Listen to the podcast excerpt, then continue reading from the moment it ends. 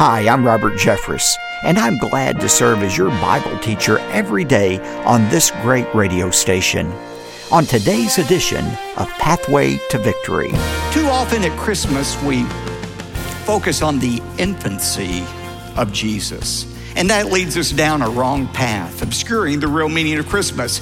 We begin, you know, looking at the lights and singing the carols, and pretty soon we've devolved into syrupy sentimentality that really has nothing to do with what the real message of Christmas is. Welcome to Pathway to Victory with author and pastor Doctor Robert Jeffress. If you had to explain the meaning of Christmas in a single sentence, do you think you could pull it off? Well, the Apostle Paul managed to do just that, and today on Pathway to Victory, Doctor Robert Jeffress will dig deeply into his simple yet profound summary of the Christmas story.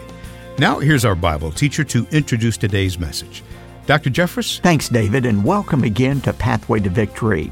Our focus today is on Galatians chapter four, in which Paul affirms the life-changing significance of Christ's birth. But before we get started, I'm eager for you to take advantage of the active Light in the Darkness matching challenge. Friends of this ministry have blessed Pathway to Victory with a matching challenge in the amount of five hundred twenty-five thousand dollars. This is very significant because it places Pathway to Victory in a position to advance the cause of Christ next year.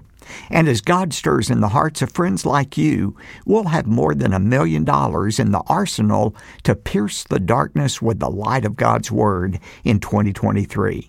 Please let me urge you to take advantage of this opportunity to double the impact of your generous gift.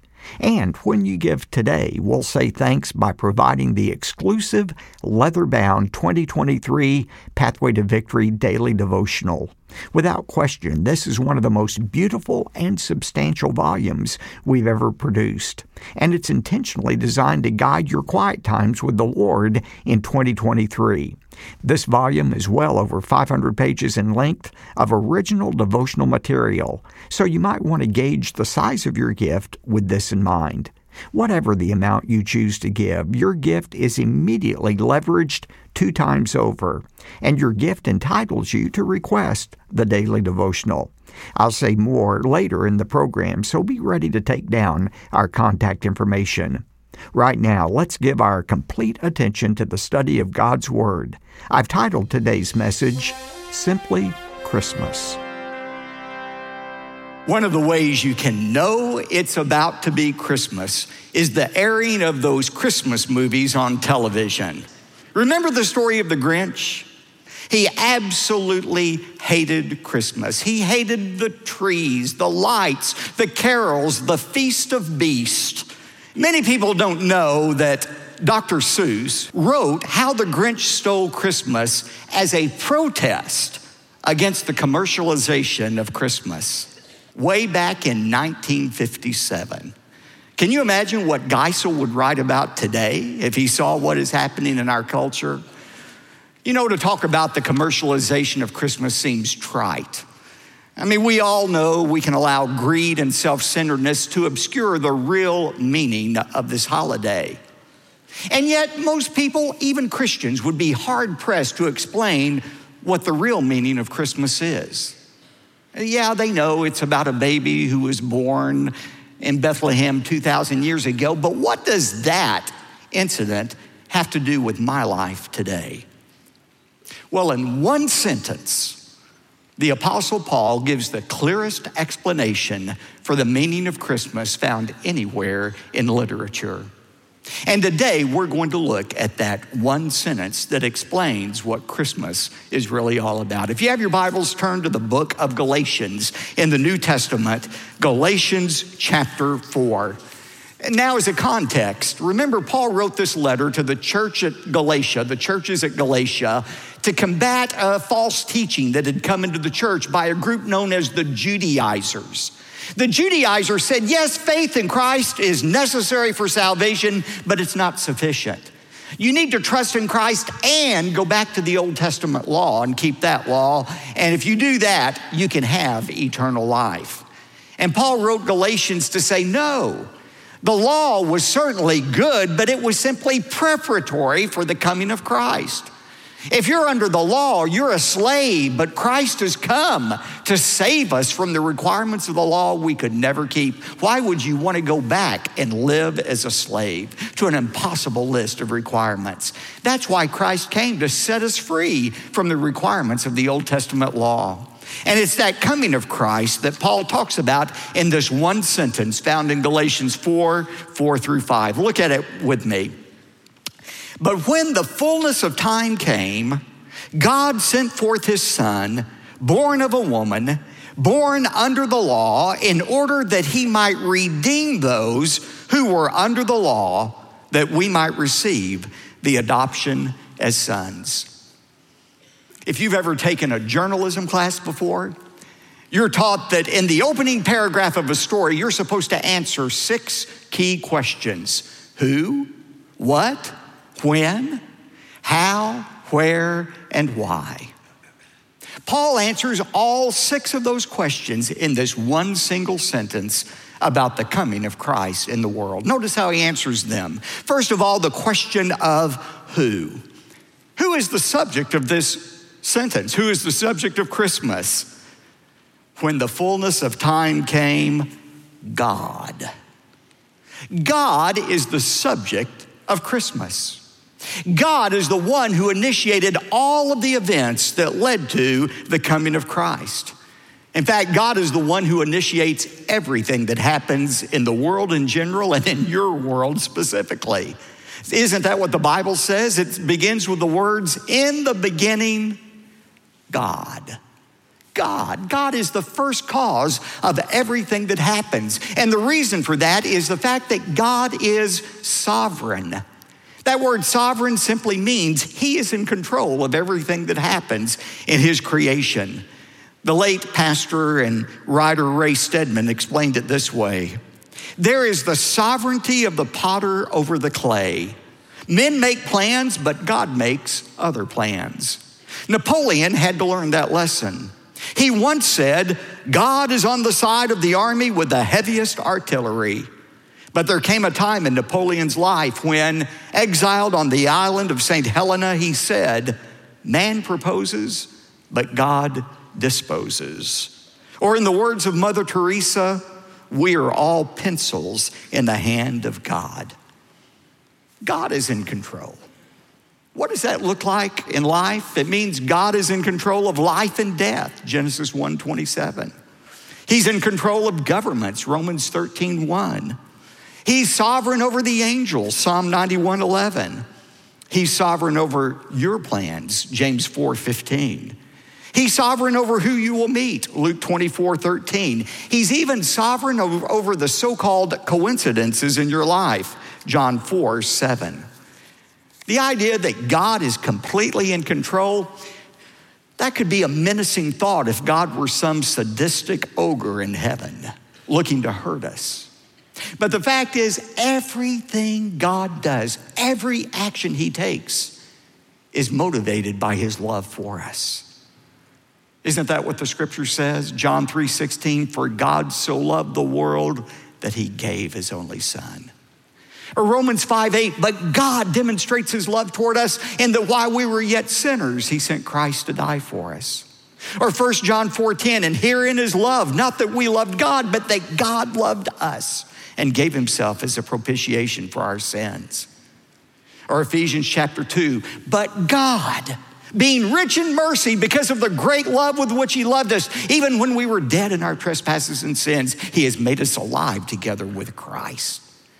God is the initiator of everything that happens, and it is God who was the first cause of the events that led to the coming of Christ. In the fullness of time, God. Now, secondly, what? What is it that God did? Well, it says, he sent forth his son. Underline that word son. He doesn't say God sent forth an infant or God sent forth a baby, but God sent forth his son. Too often at Christmas, we focus on the infancy of Jesus. And that leads us down a wrong path, obscuring the real meaning of Christmas. We begin, you know, looking at the lights and singing the carols. We get this warm, fuzzy feeling inside. And then we think about the idea of a baby being born. And then we think about our own children being born. And pretty soon we've devolved into syrupy sentimentality that really has nothing to do with what the real message of Christmas is. The fact is, there was nothing unique about a baby being born in Israel that night two thousand years ago. Hundreds of babies were born that night, but this baby was different. He was God in the flesh, Emmanuel, God with us. And because of that, he alone was capable of taking away our sin. That is what made his birth different than any other. And when did it occur? When did it happen? It happened in the fullness of time. I like the way one paraphrase summarizes it. At just the right time, God sent forth his son. I want you to think about that phrase, in the fullness of time. Did you know the plan of salvation was not some afterthought God had?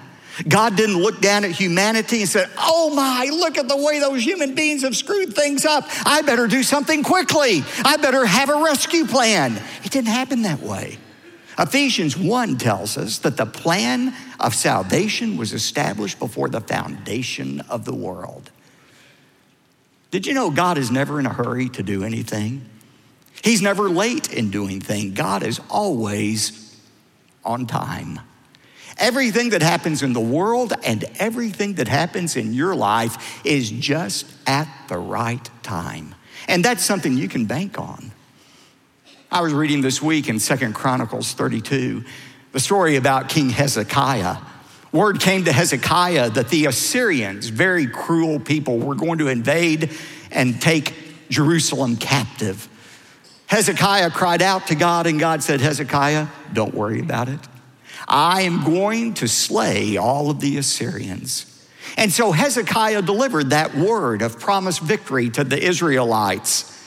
The Bible says in Second Chronicles thirty-two eight that the people rested themselves upon the word of God. That word rested means they leaned upon, they depended upon the word of God. They believed what God said.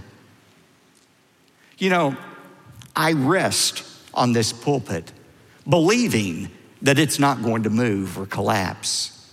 We sit in this room relying on the fact that this ceiling is not going to cave in. But God's promise is more reliable than this pulpit or on this ceiling. We can rest upon God's promise to do exactly what he has promised to do at just the right time. The coming of Christ came at just the right time. In what sense was it the right time for the coming of Christ? Consider four ways that it was the right time, the fullness of time for Christ to enter the world. First of all, it was the right time politically. Politically. The Pax Romana, the Roman peace, uh, pervaded the world. And because of that, you had this great Roman road system that went uh, all around the world.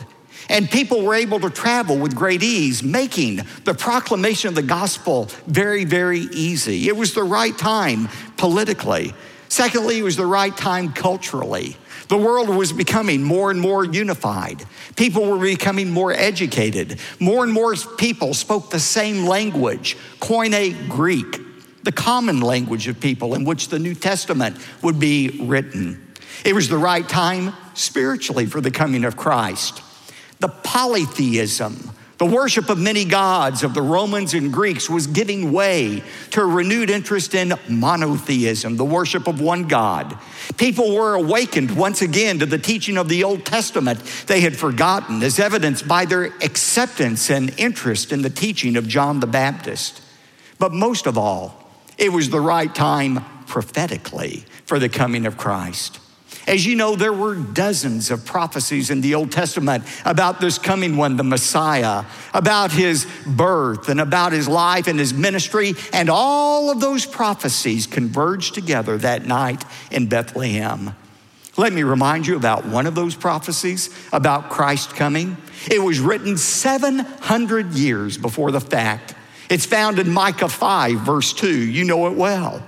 But as for you, God said, Bethlehem Ephrathah, too little to be among the clans of Judah. From you, one will go forth from me to be the ruler in Israel. His goings forth are from long ago, from the days of eternity. Jesus would not be born in the center of political power, Rome, the center of religious power, Jerusalem. He would be born in this no-account, dusty village called Bethlehem. Now, I want you to think of what God did to make all of that possible. Jesus would be born in Bethlehem. On that night, the attention of the world was not centered on Bethlehem. The attention of the world was centered on Rome. That was the seat of real power, people believed. A year earlier, probably in four B C, the emperor of Rome, the most powerful man in the world, was a man known as Caesar Augustus. Now, that wasn't really his name. That was his title. Caesar means ruler. Augustus means venerated one, venerated ruler. His real name was Gaius Octavius. He was known as Octavian. And Octavian in four B C had issued a decree that every citizen of every vassal country that belonged to Rome would go to his hometown in order to be registered for a census for the purpose of taxation. Octavian's expenses were increasing. He desperately needed more income, so he said, we're going to tax the people. There were no I R S computers back then by which to keep track of people. People had to go to their own city to register for the purpose of taxation. It's interesting that this man, Octavian, was known as, quote, the savior of the world. He was so popular, people called him the savior of the world. Little did Octavian know when he issued that command, that that command would cause a man he had never met, named Joseph, to travel with his new wife, Mary, to a town Octavian had never heard of, Bethlehem, so that Mary might give birth to the true savior of the world. Isn't that amazing? If somebody said Octavian was nothing more than a piece of lint on the pages of human history. In the fullness of time, at just the right time, God sent forth his son. How? How did he do it? Well, it tells us here again, he was born of a woman. What does that mean, born of a woman? What's the big deal? Everybody's born of a woman, aren't they? How many of you were born of a woman? Now, this is why this is unique. First of all, this is a reference to Jesus' virgin birth. Let me show you what I mean. Jesus was born of a woman, but he was unique in that he was born only of a woman. His father was God himself. And that was part of prophecy. Second, uh, pardon me, Isaiah seven fourteen, written seven hundred forty years earlier, said, behold, a virgin shall conceive. Now, you've heard me say before, that word, Hebrew word alma, virgin, in Isaiah seven fourteen, simply means young woman. It can be a virgin, somebody who's not had sexual experience, but it doesn't have to be a virgin.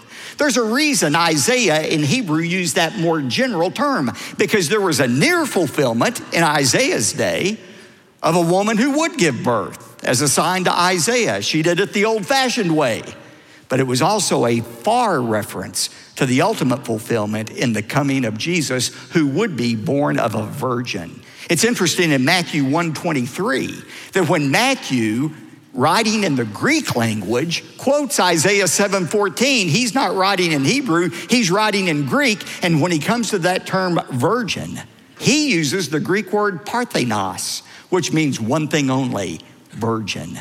Somebody who has never had a sexual relationship with a man before. Jesus was born of a virgin. Why is that essential? I could spend a whole series talking about the necessity of the virgin birth, but here is one reason why it was absolutely necessary. It is the only way he would be qualified to be the Messiah and sit and rule on the throne of David forever and ever. Let me show you why that's true. According to Second Samuel seven verse twelve, the Messiah would have to be somebody who was a descendant of King David. In fact, in Second Samuel seven verse twelve, God said to David, I will raise up your descendant after you who will come forth from you, and I will establish his kingdom. Every Jew knew the Messiah had to be a descendant of David. And that's why when you come to the Gospel of Matthew, which was written to the Jews, Matthew goes through that long genealogy of Jesus that makes many of us give up on our read through the Bible in a year program after we get to Matthew one. We think, oh my gosh, what does this have to do with anything? The point is, Jesus was the Messiah he, because he met the qualifications of the Messiah. Matthew shows all the way from David through Joseph down to Jesus, how Jesus was qualified to be the Messiah. He was a descendant of David. But here's the problem. Here's the problem. One of David's descendants, not long after him, was a king named Jeconiah. And Jeconiah, who came after David, was so evil that God pronounced a curse on Jeconiah. It's found in Jeremiah twenty-two thirty. And God said, Jeconiah, because of your disobedience, I'm going to curse your descendants. So nobody who comes after you can sit on the throne of David and rule with prosperity. Now that presented a real problem. You've got David here. You've got Jeconiah here. And then the Messiah underneath here. The Messiah had to be related to King David, but he could not be a descendant of Jeconiah or he would have inherited the curse. So how do you have a Messiah who inherits the right to rule from David but escapes the curse of Jeconiah? Talk about a knotty problem. How could you solve that? There's only one way, through a virgin birth. You see, Jesus, by escaping having Joseph as his biological father, escaped the curse of Jeconiah. Joseph was not Jesus' biological father, God was. So because Joseph was not his biological father, he escaped the curse. But the right to rule always came through the father. And by being a descendant of David, Joseph, as Jesus' legal guardian, not his biological father, but as his legal guardian, was able to pass on the right to rule to his son. Jesus had the right to rule, and yet he escaped the curse all through his virgin birth. Who could have come up with a plan like that except God himself? Paul's Spirit-inspired letter to the Christians in Galatia teaches us volumes about the simplicity of the Christmas message, and there's much more I want to show you. Just before we move ahead, let me give you a creative gift-giving idea for Christmas morning. Did you remember I'll be hosting a ten-day tour to Israel this coming spring? On this tour, you'll get to see some of the most amazing sights I mentioned during today's message. Why not surprise your husband or wife by signing up for the Pathway to Victory Bible Prophecy Tour of Israel? Give them the news on Christmas morning. You'll find all the information about this two thousand twenty-three tour by going to p t v dot org. The dates are April twenty-fifth through May fifth. And we have as a special guest on our tour, New York Times bestselling author Joel Rosenberg, who will share current updates about what God is doing in Israel. Now, bear in mind that right now we're in the middle of a very special season. I'm referring to the Light and the Darkness Matching Challenge that's active right now. Because of this matching challenge and the amount of five hundred twenty-five thousand dollars, every dollar you give to support the ministry of Pathway to Victory is automatically doubled in size. But there's a deadline, and so it's imperative that we hear from you before December thirty-first. In addition to leveraging your gift, I'll be saying thanks by providing the brand new and exclusive Pathway to Victory Daily Devotional for twenty twenty-three. If you think you already have this book, I can assure you, you don't. The ink is still drying on this brand new edition. It's leather-bound and more than five hundred pages in length. Let me send it to your home right away so that you'll have it before January first and so that we can begin our journey together right away. Here's David to explain how you can get in touch with us today. Thanks, Doctor Jeffress. Today, when you give a generous year-end gift to support the ministry of Pathway to Victory, we're going to say thanks by sending you the brand new Pathway to Victory Daily Devotional for twenty twenty-three. Call eight six six, nine nine nine, two nine six five or visit p t v dot org. Now, when your gift is one hundred dollars or more, we'll also send you both the C D and D V D sets for our current series called Celebrate the Savior, featuring inspirational Christmas messages from Doctor Robert Jeffress and music from the First Baptist Dallas Choir and Orchestra. Remember, every dollar you give right now will be doubled by our Light in the Darkness Matching Challenge. So be sure to get in contact right away. Again, our toll-free number, eight six six, nine nine nine, two nine six five, or you could always find us online at p t v dot org. If you'd like to send your donation by mail, write to P O. Box two two three, six zero nine, Dallas, Texas, seven five two two two. That's P O. Box two two three, six zero nine, Dallas, Texas, seven five two two two. I'm David J. Mullins, inviting you to join us for part two of this message called Simply Christmas, Wednesday on Pathway to Victory. Pathway to Victory with Doctor Robert Jeffress comes from the pulpit of the First Baptist Church of Dallas, Texas.